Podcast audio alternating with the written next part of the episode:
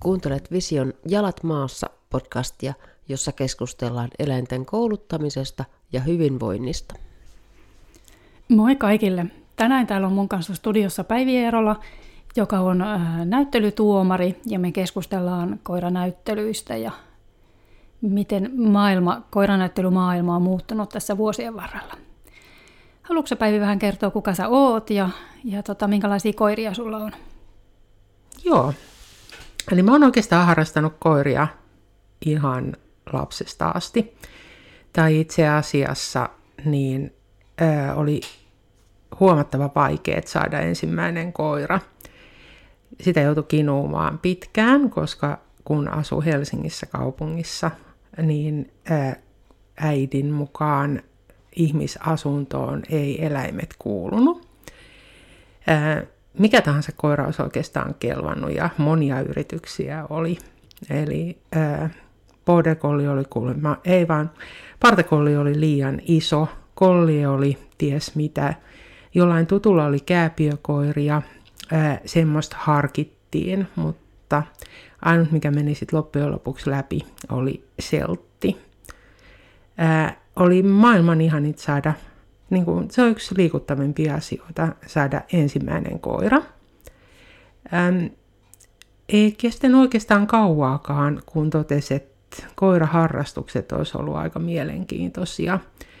Ja alkoi kinuuminen toisesta koirasta. Se alkoi olla jo aika uskomaton ää, yritys ja siinä kesti oikeastaan vain kolme vuotta. Tuli toinen koira, mistä tuli ensimmäinen niin sanottu näyttelykoira, koska tämä ensimmäinen seltti, joka tuli, oli oikeastaan ää, koira, mille pystyi antamaan näyttelyssä useamman hylätyn. Se kävi näyttelyissä useamman kerran meidän ää, allrounder-tuomareilla ja joka ikinen kerta sai hylätyn. Eli muistutti enemmän äm, lähinnä jotain hovavarttia pystykorvan hännällä tyypiltään ja oli jättiläis kokonen ja paukkuarka.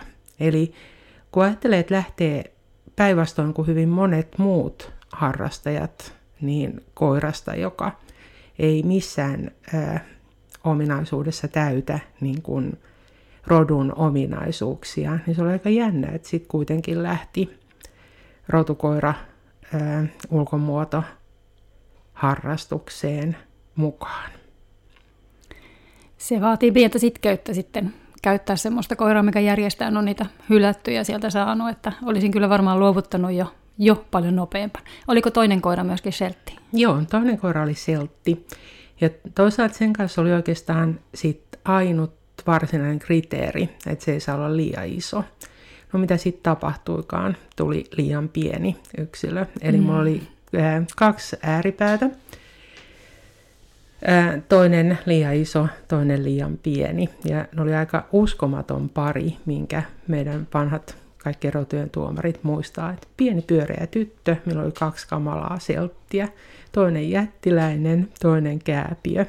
Ja sitten kun ne vei esimerkiksi Hasselle ää, näyttelyyn, tämä jättiläinen ää, sai hylätyn ja tämä kääpiö sai tyydyttävän se oikeastaan ehkä innostutti sitä, että alkoi miettimään, että mistäköhän tässä loppujen lopuksi on kyse. Muistaa selkeästi, kun yritti tavata rotumääritelmää ja kuvitella niitä kohtia, että, niin kuin, että mikäkin kuuluu olla mitäkin. Ja kun mittaili ja vertasi omaan koiraan, niin kyllä nyt jollain tasolla täytti sit niitä ominaisuuksia. Mutta sitten kun niitä katsoo kokonaisuutena, niin ne ei muistuttanut tippaakaan niitä koiria, mitä sitten ää, oli jossain messuhallin koiranäyttelyssä esillä.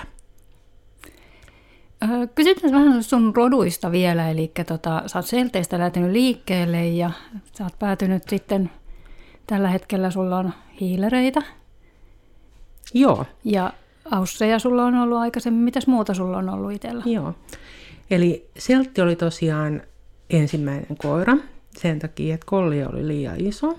Seltti meni läpi, kun se oli niin kuin kääpiölassie. Mm. Niin äh, nämä ensimmäiset seltit ei missään nimessä niin kuin olleet näyttelykoiria. Kaikilla kavereilla oli varsinaisia näyttelykoiria, jotka yleisesti ottaen oli terriereitä. Ja äh, se oli ehkä syy, että halusi näyttelykoiran ja tuli Siilihämin terrieri. Hyvin voittosa näyttelykoira, mikä oli suunnilleen ainut kilpailija rodussaan ja ensimmäiset varsinaiset kilpailut oli sitten vasta ryhmässä. Semmoinen laitettava koira, joka piti viimeisen päälle trimmata ja esittää. Ähm, kuitenkin joutui tekemään ratkaisun siinä, että seltit ärsytti Siilihämme ja ne ei tullut keskenään toimeen. Joten Siilihämi muutti ainoaksi koiraksi muualle ja selttejä tuli lisää. Selttejä mä kasvatin itse asiassa 20 vuotta vuosina 75-95 varsin voittoisasti. Parhaimpina saavutuksina varmaan maailmanvoittaja ja tosi, todella monen vuoden, vuoden seltti ja vuoden selttikasvattaja. Öm, 98 tuli fiilis, että kerran elämässä haluaa ison koiran. Ja silloin tuli Australian paimenkoira. Se oli elämäni koira ja niin kuin mitä suurimmassa nä- määrin näyttelykoira. Se oli yhtenä vuonna aktiivisesti kilpailussa seitsemänneksi voitokkain kaikista roduista, mutta ennen kaikkea sen lisäksi ää, monipuolinen harrastuskoira – sen kautta pääsi tutustumaan palveluskoiralajeihin, eli sillä oli koulutustunnuksia myöskin, ja verovapaus mm-hmm. ainakin yhtenä vuonna, ja kokeiltiin myös paimentamista. Mitä palveluskoiralajeja sä oot kilpailu? Ää, siis jos mun pitää itse sanoa, mitä mä oon kilpailu, niin mä oon ollut ää, viestillä toisessa päässä. Se on oma aito merkintä. Okei. Okay. Mutta tämä koira ää, kuitenkin sitten silloin oli jälkitulos ja myös sen kanssa treenattiin hakua. Että kaikissa harjoituksissa olin toki mukana, mutta et virallisesti kilpailukirjassa oma merkintä on vaan viestiltä. Okei, eli sulla oli joku lainaohjaaja siinä Joo. sitten. Ulkoistettu tämäkin palvelu. Hmm, kyllä. Joo. Joo, mehän tunnetaan, äh, mistäköhän asti me ollaan tunnettu. Kuitenkin nämä Sheltit johtaa jäljille, eli tota Sari Solannin, eli mun koirien kasvattajan kautta jotenkin tutustuttiin joskus. En edes muista milloin, varmaan lähemmäksi parikymmentä vuotta sitten. Yli 20 vuotta sitten mielestäni. Joo. Varmaan just on Aussin kautta, eli semmoinen joku kohtuullinen 25 vuotta täyteen veikkaisin. Joo, voi olla. En, en edes muista miten, mutta me vedettiin jopa noita näyttelykursseja joskus tosi kauan aikaa sitten kimpassa. Ja nyt on ollut tosi hauskaa ää, taas vetää niitä, koska tota, täytyy sanoa, että mä oon myös oppija osapuolena tosi vahvasti siinä, eli just se, että miten niitä koiria katsotaan ja miltä sen pitäisi näyttää, niin, niin ei ole ehkä mulle ollut se juttu niin kuin noin ulkomuototuomarin tai sen näkökulmasta, vaan vähän toisesta vinkkelistä ja on antanut kyllä tosi paljon mulle niin kuin ne yhteiset kurssit, mitä ollaan vedetty, että on ollut tosi, tosi kivaa ja mielenkiintoista. Joo, se on ollut antoisaa niin kuin sitä kautta, että siinä on tehty niitä asioita kunnolla, eikä siltä ole, että on niin kuin tunnin ää, treeni, kaikki pyörittää koiraa narun päässä ja pysähtyy välillä, vaan tuossa niin kuin on yritetty saada niin kuin joka ikisestä yksilöstä kaikki se irti, mitä kouluttamalla siitä saa, ja aina kun on tullut niin kuin loistavia onnistumisia sen puolesta, että se koira on saatu tekemään kuin näyttelytemppu ja ennen kaikkea se ö, esittäjä, omistaja saatu jopa tykkäämään näyttelyistä, joka on ennen mm. ollut sitä mieltä, että se on pakollinen riesa, vaikka muut lajit kiinnostaa enemmän. Joo, ja meidän työnjakohan näissä on oikeastaan ollut se, että, että Päivi on katsonut, että miltä, miten se koira pitäisi esittää, jotta me saataisiin siitä parhaimmat puolet loistavasti esiin ja mun tehtävä sitten on ollut miettiä, miten me koulutetaan se siihen ja miten me saadaan niin kuin, niin kuin ne parhaat puolet esiin. Ja molempien yhteinen tavoite on tietenkin se, että se koira nauttisi mahdollisimman paljon siitä esiintymisestä, koska silloin se myöskin niin kuin loistaa, kun se nauttii tekemisestään. Ja aika moni on ollut semmoisia, että niillä on huonot kokemukset ja sen jälkeen niin kuin, se ei ole enää omistajan mielestä ollut kivaa. Ja niitä mm. on sitten paikattu ja kun niitä on saatu ää, kääntymään just päälaelleen, että, niin kuin, että siitä onkin tullut mukava tempun kautta niin kuin koulutettu onnistuminen, niin niitä tuloksia on ollut aivan ihana lukea. Niin on, se on oikeasti ihan parasta, parasta siinä. Sulla ei, koiraesittelyt jäi kesken, eli me ei vielä päästy tähän päivään saakka, eli aussia, ja sulla oli useampia aussia kanssa. Ja tota, nyt sulla on hiilereitä, niin oliko siinä välissä jotain vai mitäs koiria sulla tällä hetkellä on? Ja... Joo, eli siinä vaiheessa kun nuorempi hiileri, oh, ei kun Aussi, oli suunnilleen parivuotias, niin ajattelin, että nyt olisi ehkä aika ottaa sille kaveri. Et mun mielestä ihanne on aina se, että kun on ollut kaksi koiraa, niin on seuraa toisistaan ja niiden kanssa on ihana puuhastella.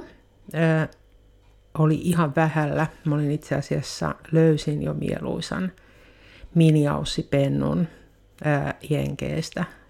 Silloin siinä vaiheessa se ei ollut vielä rotu, ja mietin, että, niin kuin, että haluanko mä oikeasti lentää toiselle puolelle maapalloa niin kuin rekkua noutamaan. Ja sitten oikeastaan vähän viitseliäisyys vaikutti siihen, että kun oli menossa käymään Oulussa, niin Kemi oli siinä lähes, lähellä ja siellä oli mielenkiintoiset hiilerin pennut tarjolla.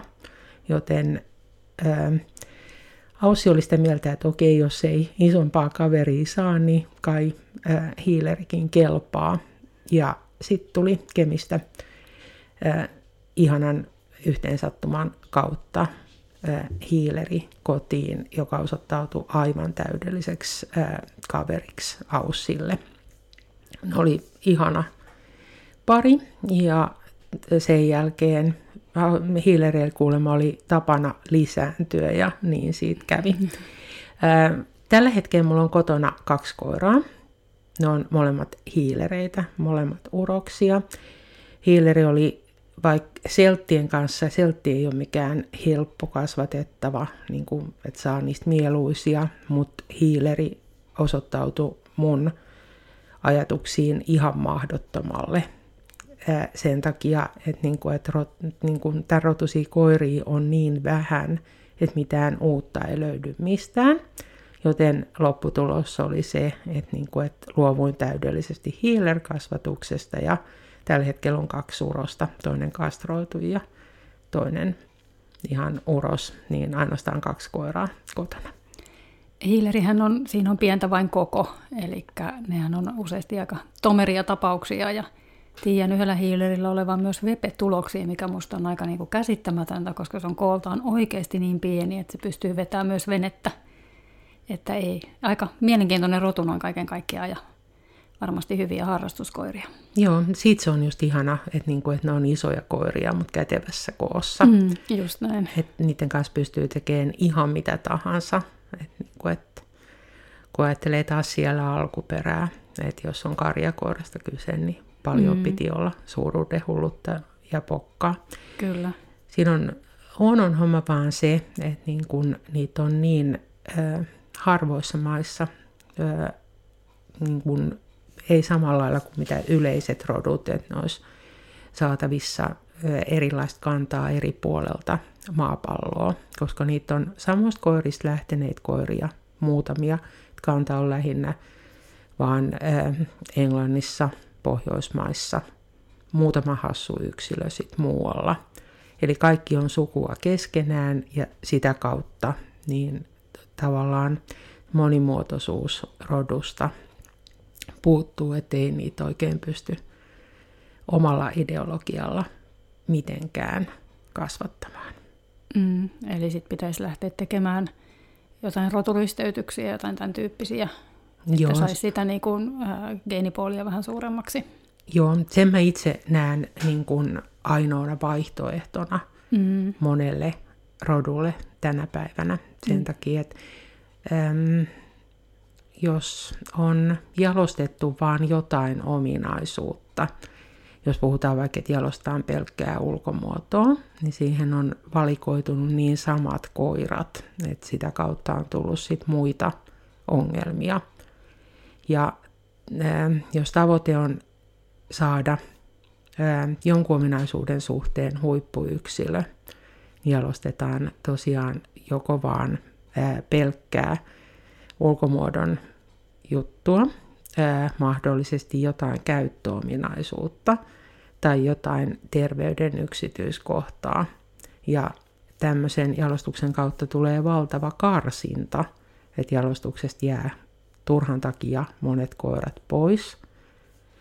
Öm, oma esimerkki on ainakin Australian paimenkoirissa, että oli öm, laadukas ää, oma kasvatti narttu, ja sillä oli semmoinen nuppineulan pään ää, kokoinen iiriskolpooma piste silmissä, silmässä, toisessa silmässä. Se katsottiin perinnölliseksi sairaudeksi, ja tämä koira, joka eli, olisiko ollut 3-14 vuotta ilman mitään ongelmia, täysin muilta terveystuloksiltaan ää, virheetön, näyttelyspalkittu koira, luonnetestattu, niin sen yhden pisteen takia se jätettiin pois jalostuksesta.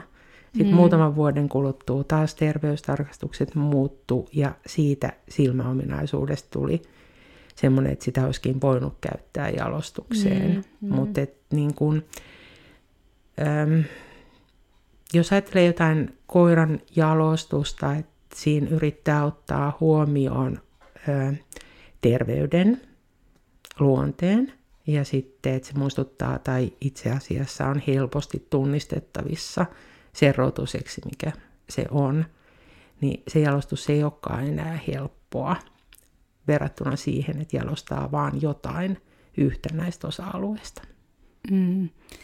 Sehän se kasvattajien vaiteen työ onkin oikeasti niin kuin pyrkiä saamaan kaikilta ominaisuuksiltaan täydellisiä koiria, ja sehän ei ole mahdollista, koska ei meillä ole olemassa varmaan semmoista yksilöäkään, missä ei olisi niin kuin käytännössä jotain vikaa.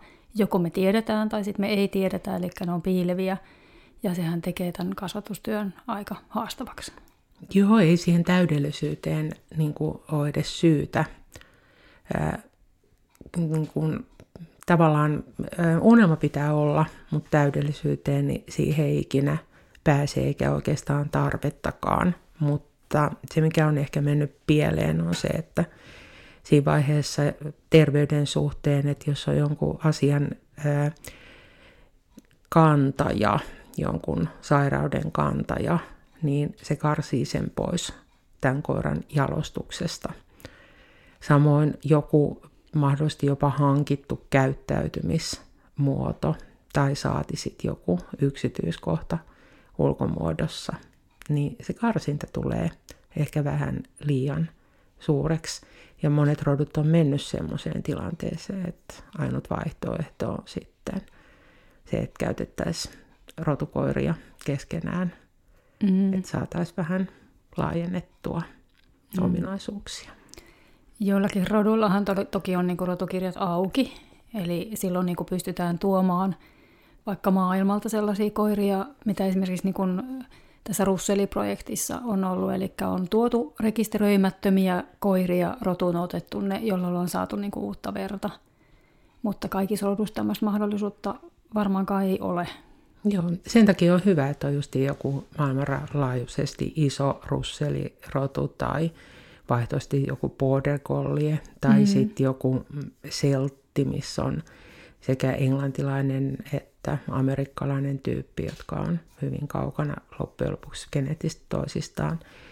Ja paljon mahdollisuuksia, mutta sitten taas joku hiilerin tapainen rotu, kun ei, niin kuin niitä oikeastaan, tai niitä ei vaan ole yhtään mm. missään, että niitä ei voi mm, tuoda mm. Australiasta, kun siellä ei vaan semmoista koiraa ole. Mm, mm. Näin se menee. Miten sä Päivi päädyit näyttelytuomariksi? Oikeastaan siinä vaiheessa, kun oli kasvattanut selttejä niin kauan, että tuli semmoinen tunne, että, niin kuin, että niistä on saanut sen, mitä haluaa. Että vaan miettii, että okei, seuraava kerta ää, vuoden selttikasvattaja vai vuoden seltti tai muutama sijoitus vuoden selttikilpailuun, niin ää, tuntuu, että se ei enää ole mitään kauhean uutta.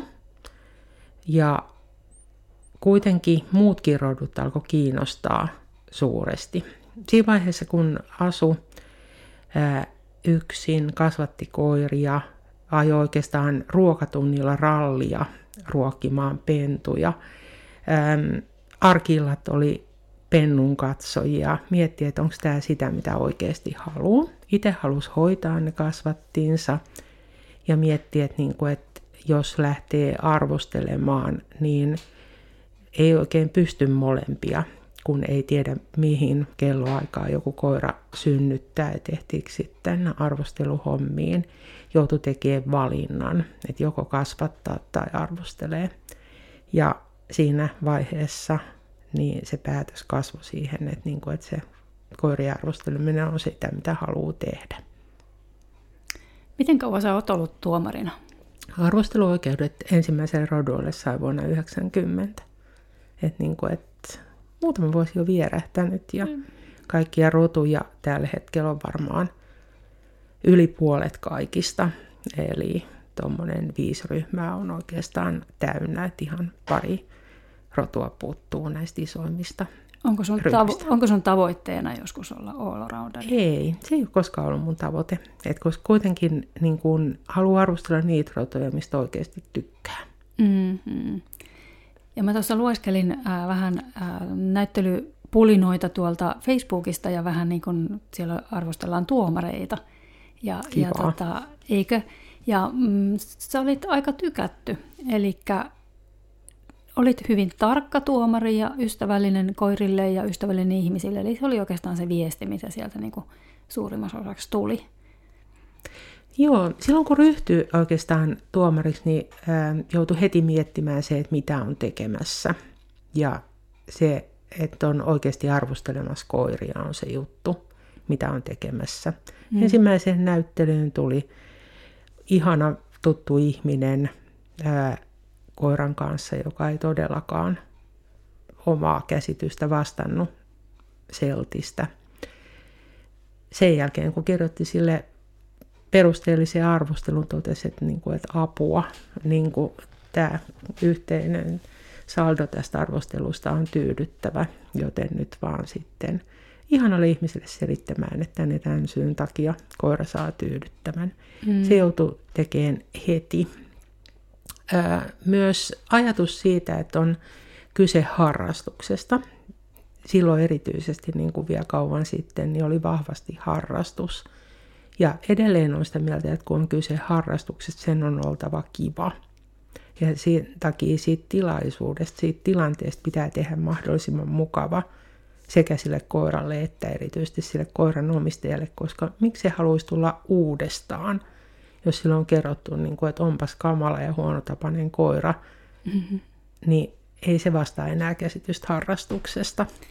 Joo, mä oon kerran äh, saanut ulkomaiselta tuomarilta arvostelun mun nuoresta vuotiaasta koirasta, että kovin, äh, lai, nuo, kovin lu, nuori ja laiha border josta aikakaan ei riitä tekemään koiran näköistä. Ja tämä oli Tsipu, jonka siis tunsit, eli hän mm-hmm. kyllä oikeasti kasvoi koiran näköiseksi koiraksi.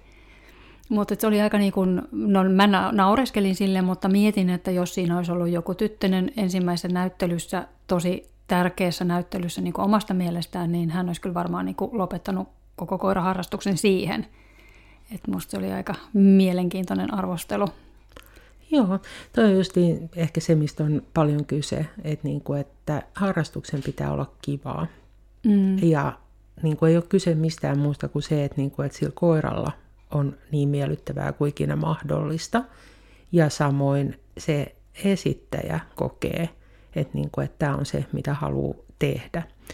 Siihen vaikuttaa just suuresti se, että niin kuin mitä me tehdään, eli treenataan noita koiria esiintymään. Et siinä vaiheessa, kun koira on opetettu, että nyt tehdään näin, ja se omistaja saa itsevarmuutta siitä, että se tietää, mitä se on siellä näyttelyssä tekemässä, niin sitä kauttahan niin kuin se lisää sitä onnistumisen mahdollisuutta. Mm-hmm.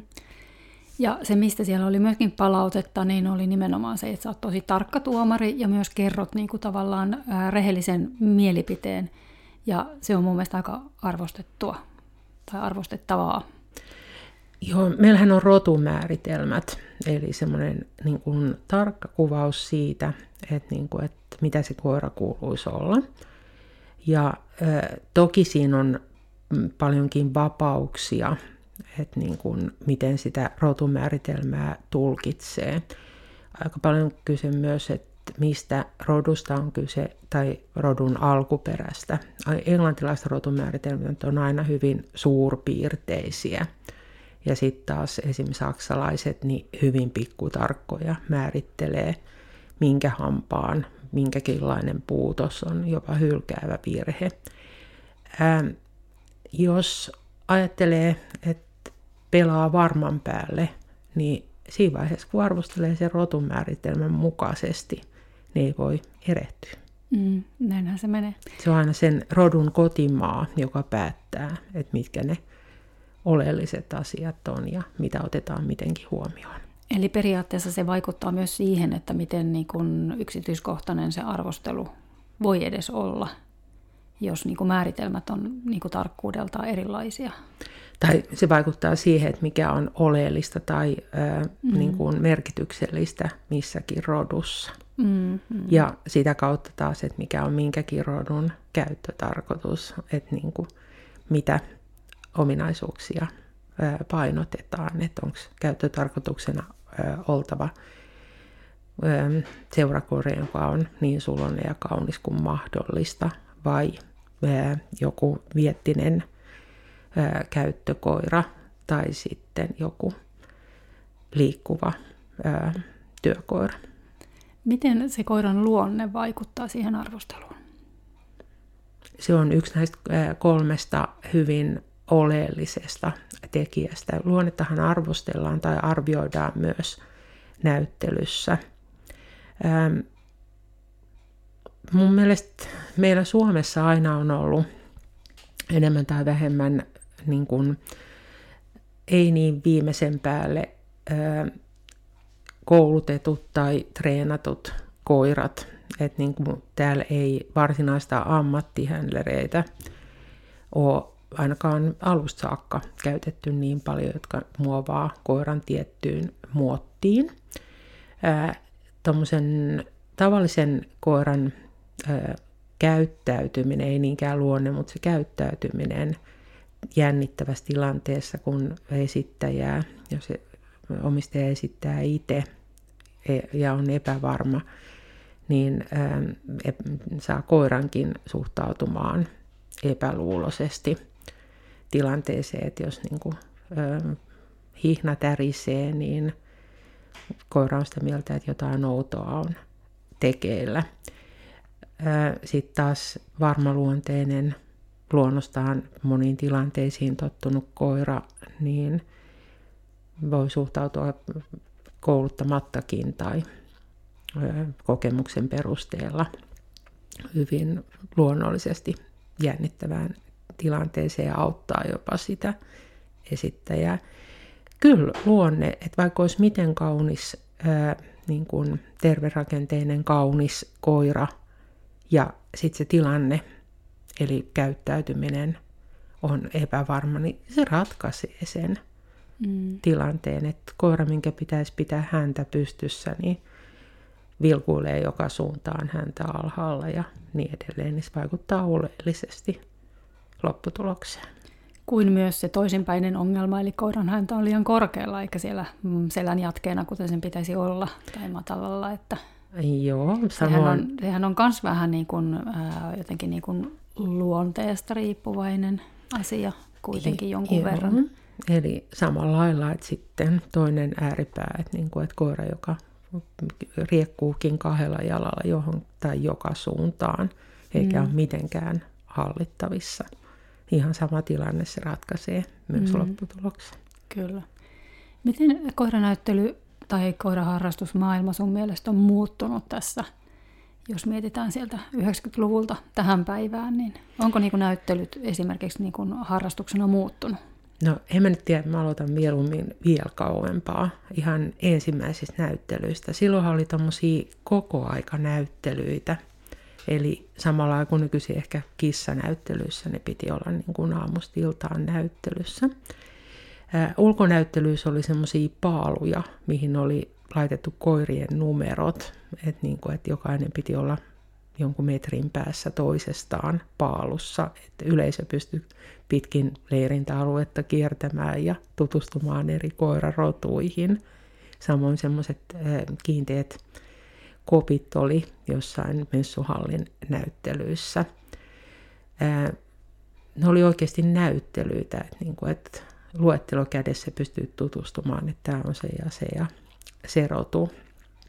Suomessa toiminta oli varmasti hyvin harrastemaista, lukunottamatta sitten metsästyskoiria, jotka oli tavallaan ö, jakaantunut siitä näyttelyporukasta, että jonkun verran oli myös semmoisia, että harrastettiin myös molempia asioita. Niihin aikoihin ö, täydellisesti näyttelyt niin kuin määräsi tämmöisten rotujen jalostuksen, mikä oli yhteydessä ulkomuotoon ja päinvastoin sitten käyttöominaisuudet puhtaasti sen puolen jalostuksen.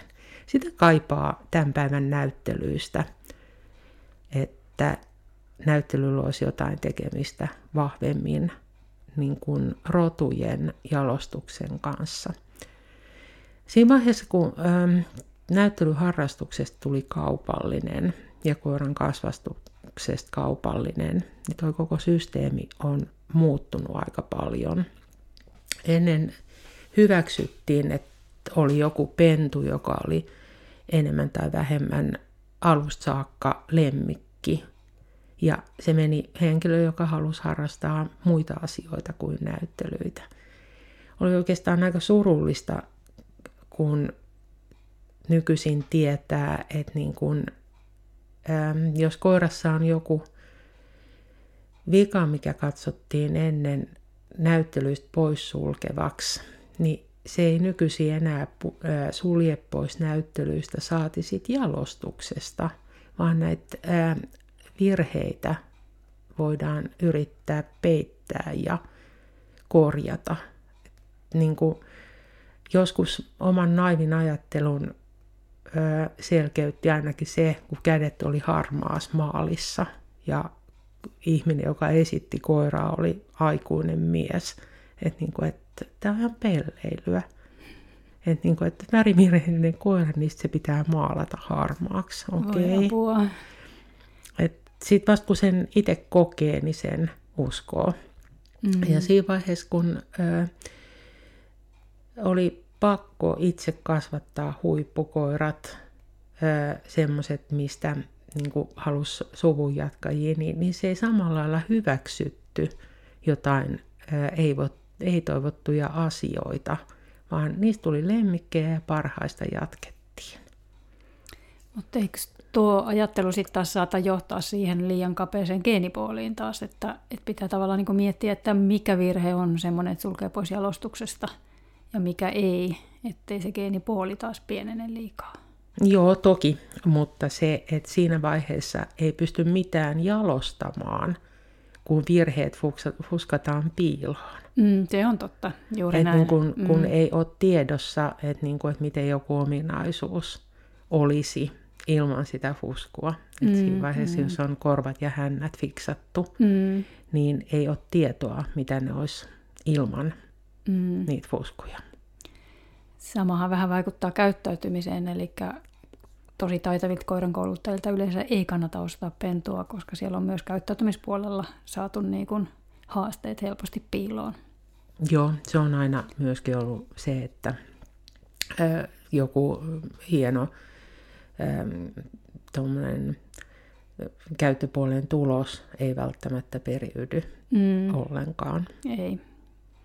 ominaisuudet, tai siis niin kuin tavallaan ominaisuudet tietyllä tavalla periytyy, mutta ne tulokset ja koulutustulokset ei.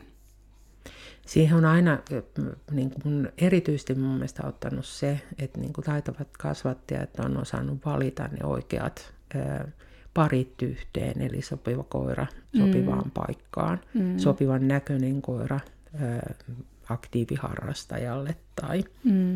Mm. justiin ää, luonteen piirteet niin, että siitä tulee haluttu yhdistelmä tai pari. Mm. Puhutaanko vähän koiran esittämisestä? Eli miten sun mielestä on, niin kun, miten sä haluat, että koirat esitetään sulle? No parhaimmillaanhan se on jotain ihan älyttömän upeata.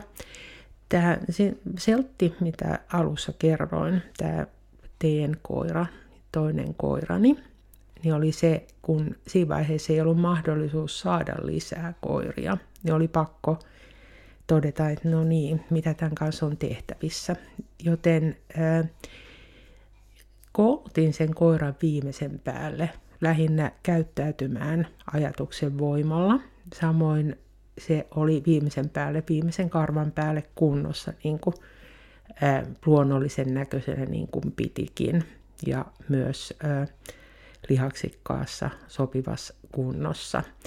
Ja se viehätys siitä koirasta, kun se rakasti esiintymistä, sai aikaan sen, että tästä koirasta, joka selttinä ulkonäöllisesti oli semmoinen T-koira, tuli sitten kuitenkin työvoittona valjo. Eli ää, se ei muuttanut mun silmissä mitenkään sen koiran jalostusarvoa, mutta vaan se opetti sen, että mikä vaikutus on, kun tekee ja sen koiran kautta opetteli, että mitä on tehtävissä ja mikä on vaikutus siihen, että koira on opetettu käyttäytymään mm. niin kuin on tarkoitus. Miten semmoisen koiran sun mielestä pitää käyttäytyä? Mun mielestä ihannetapauksessa pennun opettaa ää, esiintymään vapaana. Niin, että se luonnollisesti niin kuin ilman mitään pakotusta, niin opettelee seisomaan ja opettelee kulkemaan siinä ihmisen mukana. Mm. Sitten kun se ää, osuus on saatu kuntoon, niin sitten vaan tämmöinen turvaköysi kaulaan, kun se on pakollinen. Ja samoin ihan pienestä saakka pöytäroduille. Puhutaan siis hihnasta. Joo, just se. Joo. Ja ihan pienelle rodulle niin pöytä niin kuin tämmöisenä ö, alustana tutuksi. Samoin isoille koirille, tai no myös pienille koirille se, että niin kuin vieraat ihmiset tulee mm. tutkimaan koiraa. Mm. Oikeastaan ei se muuta. Joo. Eli, joo, eli, eli se tosiaan, op, mitä, mitä tehdään kursseillakin, eli opetetaan se koira automaattisesti, pysä, automaattisesti pysähtymään oikeaan asentoon, niin että jalat on tasan ja takajalat on sopivasti takana, koira on riittävän ryhdikäs ja mielellään heiluttaa vielä häntää ja on rento, mikä on niin kuin mulle aina tosi tärkeää, oli siis laji mikä tahansa, että se koira olisi rento. Koska silloin, jos se on vähänkin piukeena, niin kyllä se vaikuttaa heti sitten niin kuin negatiivisella tavalla siihen ilmeeseen, mikä sillä koiralla on.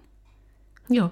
Sitten jos se koira niin kuin esiintyy esittää sen näköisenä, että se on niin kuin älyttömän helppoa ja täysin luonnollista – niin mm. se näyttää hyvälle. Siellä voi olla paljon koulutusta, paljon ö, koiralle ohjeita joukossa, mutta et se ei näy. Se näyttää vaan siltä, että se on maailman luonnollisinta. Ja... Mm, eli se koira luonnollisesti on vaan niin loistava.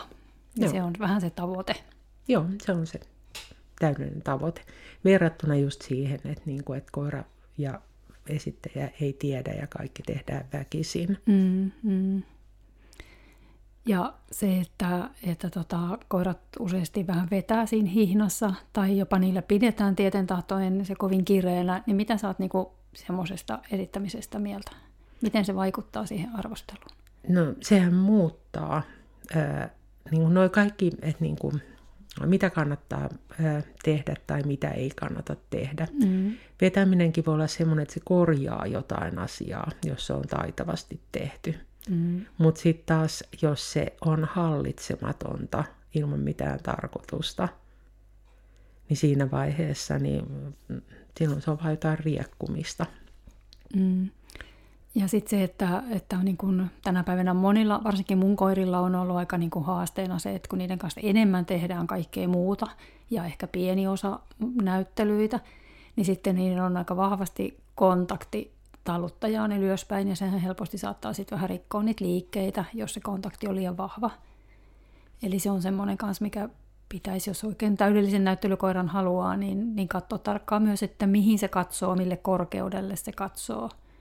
Ja näin, että se liikkeet näyttäisi mahdollisimman niin kuin puhtailta ja siisteiltä. Joo, ilman muuta. Mutta monet rodot, jotka on aika helposti koulutettavia, joku booderi, niin se kun on opetettu se näyttelyjuttu erikseen. Mm-hmm. Noita mä arvostan suuresti semmosia vähän rajatapauskoiria, eli ää, täydellisiä harrastus- tai käyttöpuolen koiria, jotka tarvitsee sen näyttely ää, hoon näyttelystä. Ja kun ne tulee kehään, ne on upeassa kunnossa, lihakset jopa näkyy. Ne on treenattu siihen näyttelyjuttuun viimeisen päälle. Ulkomuoto on semmoinen vähän kiikun kaakun, mutta siihen muu koulutettavuus on hyödynnetty, opetettu myös se näyttelytemppu. Ne käy sen yhden ainoan kerran näyttelyssä, mutta ah niin kunniakkaasti, koska siihen on panostettu, että tarvitaan se tulos, joten nyt tehdään sen eteen myös töitä. Mm, yhden kerran, jos sattuvat saamaan sen hoon. Joo, niitä on. Sitten jos ei sitä tule heti, niin sitten joutuu käydä uudemmankin kerran. Toki, että semmoisia on, että, niin että on muutaman kerran sit joutunut teen mm, ja mm. hylätyn jälkeen. Ja sitten se ö, ehkä yrittänyt ekaksi ö, suoraan, ja sitten jos ei se ole onnistunut ja sit mm. niin kun opetettu ja sitten se onnistuu, niin siitä kyllä mm. koko kehänlaita kiljuu. Kyllä. Tässä kohtaa voitaisiin keskustella hetki myös Turkista, koska omassa rodussa monesti koetaan, että se Turkki on ihan hirvittävän tärkeässä asiassa, mutta esimerkiksi mun oma koira tuli suomalaiselta tuomarilta vuosia sitten muotovalioksi, vaikka se oli täysin turkiton.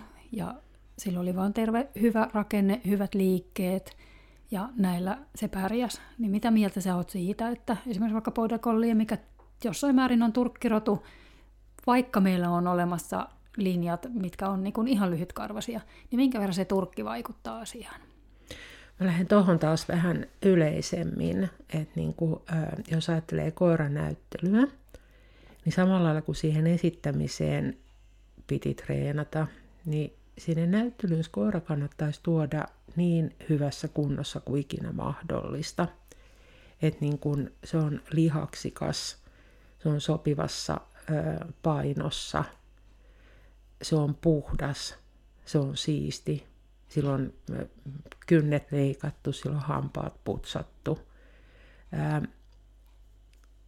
On rotuja, milloin vaihtuva karvapeite. Sille ei oikein voi mitään, että karvat lähtee. Ja sitten on rotuja, mitkä on trimmattavia, niin se on oleellista, että karva ajoitetaan niin, että se on näyttelyihin sillä hetkellä parhaassa kunnossa. Et niin kuin, että jos saa kierrätettyä sen karvan, niin hieno homma, mutta jos itse ei trimmaa, niin siinä on aika taiteleminen, että vie sen oikeaan aikaan näyttelyyn. Näissä sitten taas rotumääritelmä, että hassuinta ehkä mitä ikinä on saanut omalle selttipennulle arvosteluun. Se oli viiskuinen pentu, ja sen arvostelussa luki, että hampaat vielä vaihtumassa, ei täydessä karvassa. Oli ihan niin kuin, että jeps, hieno juttu. Siinä oli sen koko arvostelu, että, mm. niin kuin, että jotain jäi ehkä kaipaamaan. Ö, mutta että niin kuin karva peite, niin oikeastaan se karvan laatu on se ratkaiseva asia. Että niin kuin, että jos laatu on oikea, niin karva tulee ja menee. Mm. Se jonkun verran vaikuttaa myös niin kuin just tuohon käsitteeseen äh, lihaksikas.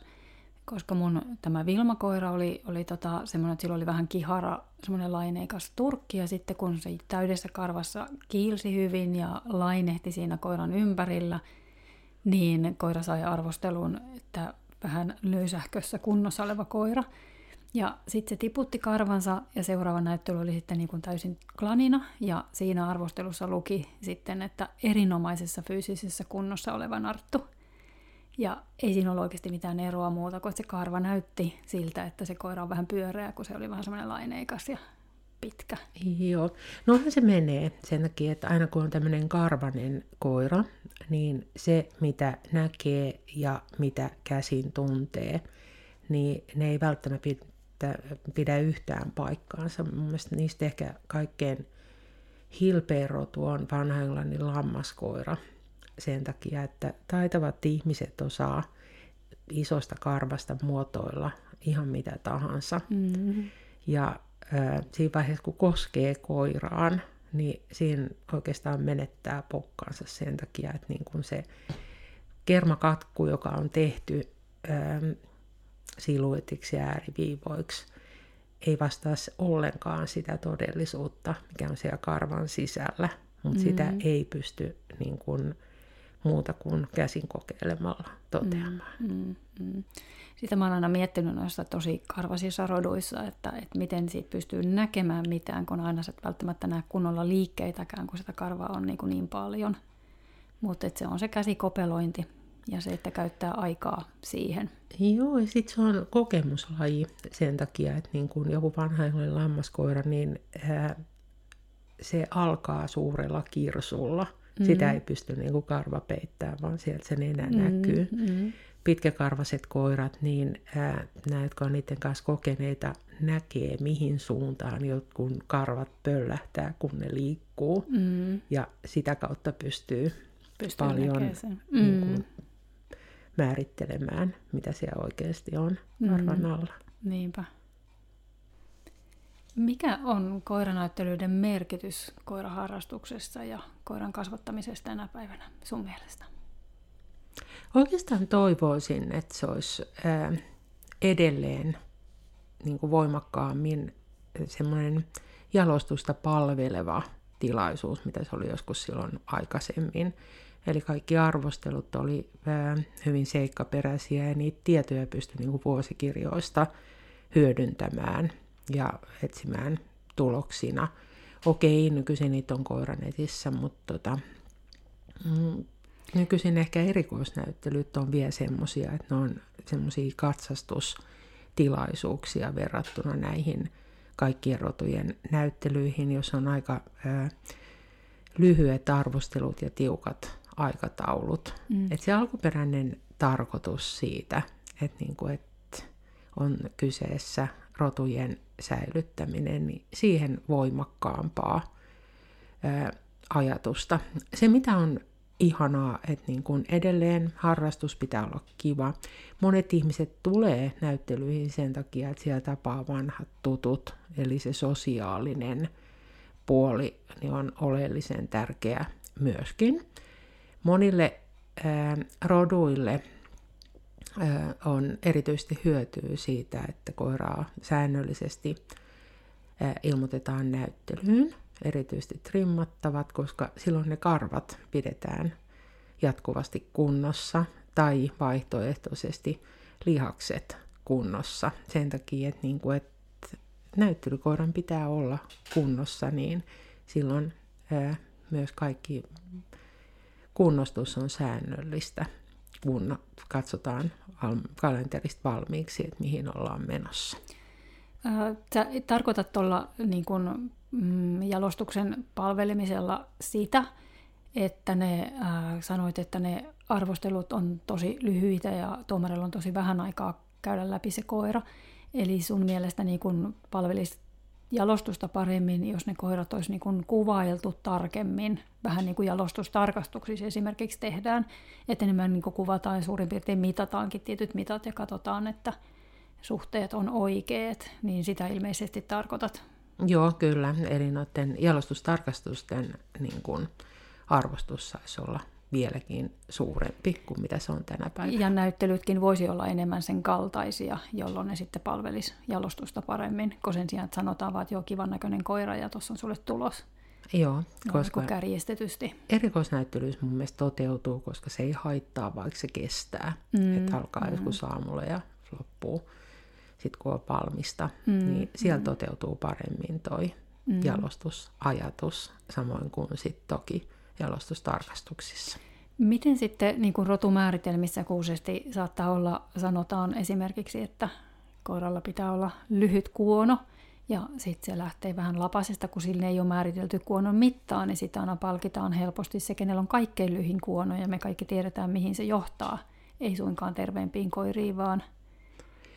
Toi on aina olemassa toi sama, että siinä vaiheessa, kun ö, vaikutetaan näiden koirien, äh, ihminen vaikuttaa niiden koirien jalostukseen, että ne ei luonnon kantana lisäänny ja sieltä unohtuu se ähm, luonnon arvot, niin silloin erilaiset piirteet menee yli niin kuin joka kohdasta, että sekä ulkomuodossa että käyttöominaisuuksissa. Että kun joku keksii, että nyt nämä koirat pitää olla jonkunlaisia, niin se ominaisuus viedään ääripäähän ennen kuin joku jälleen huomaa, että tämä kohta menee yli, sitten lähdetään vauhdilla toiseen suuntaan ja mennään toiseen ääripäähän.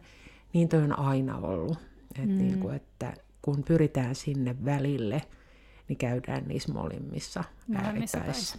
Näinhän se on vähän joka, joka asiassa, että ei pelkästään koiran jalostuksessa.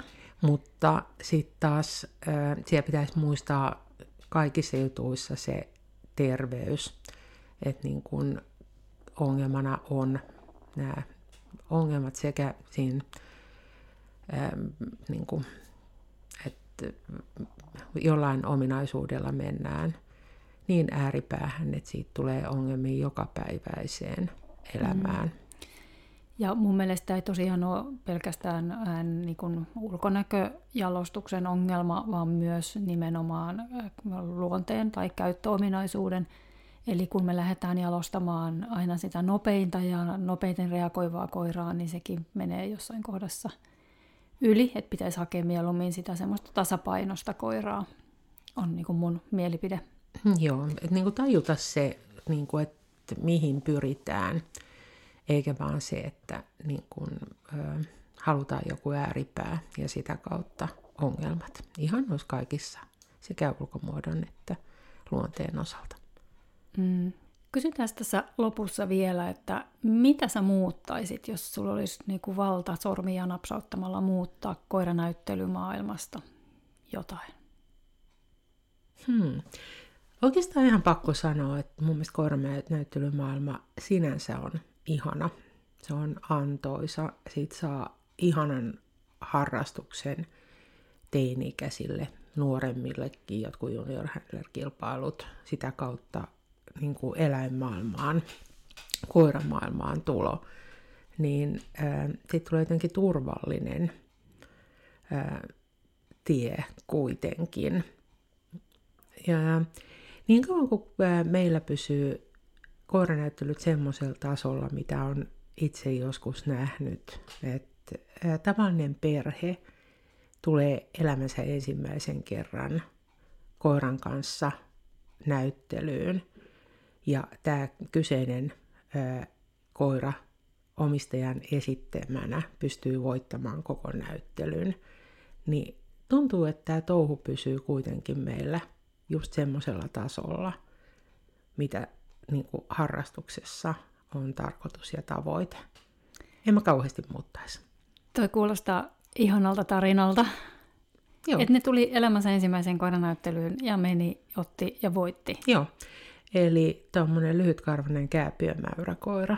Voi ei, ihanaa. Ja se ensimmäinen kehä, niin kuin, mä olin itse silloin kehäsihteerinä tai harjoittelijana, jompikumpi. Ja äh, ihan fiksu omistaja vähän seurasi, mitä muut tekee. Koira maailman reipasluontoisin.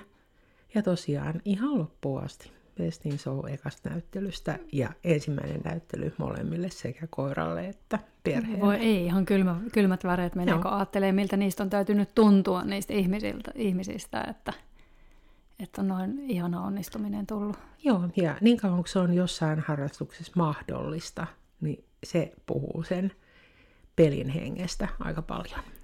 Kyllä, eli koiranäyttelyt on vähän niin kuin kaikille, ihan minkä tahansa ikäisille ihmisille ja näin, niin kaikki pystyy kuitenkin aika pitkälle tulee koiranäyttelyyn. Joo, se on se tarkoitus. Kyllä. Hei, kiitos Päivi ihan mielettömästi tästä. Tämä oli taas itsellekin opettavaista ja, ja tota, kiva jatkaa sun kanssa yhteistyötä taas tämän kevään aikana näistä näyttelykoulutuksista ja oppia taas sitä kautta lisää. Kiitos paljon. Kiitos. Tämä oli kivaa. Eikö ookin? Kyllä. Jatketaan joku kerta. Yes, kyllä. Hyvä. Moi moi. Moi.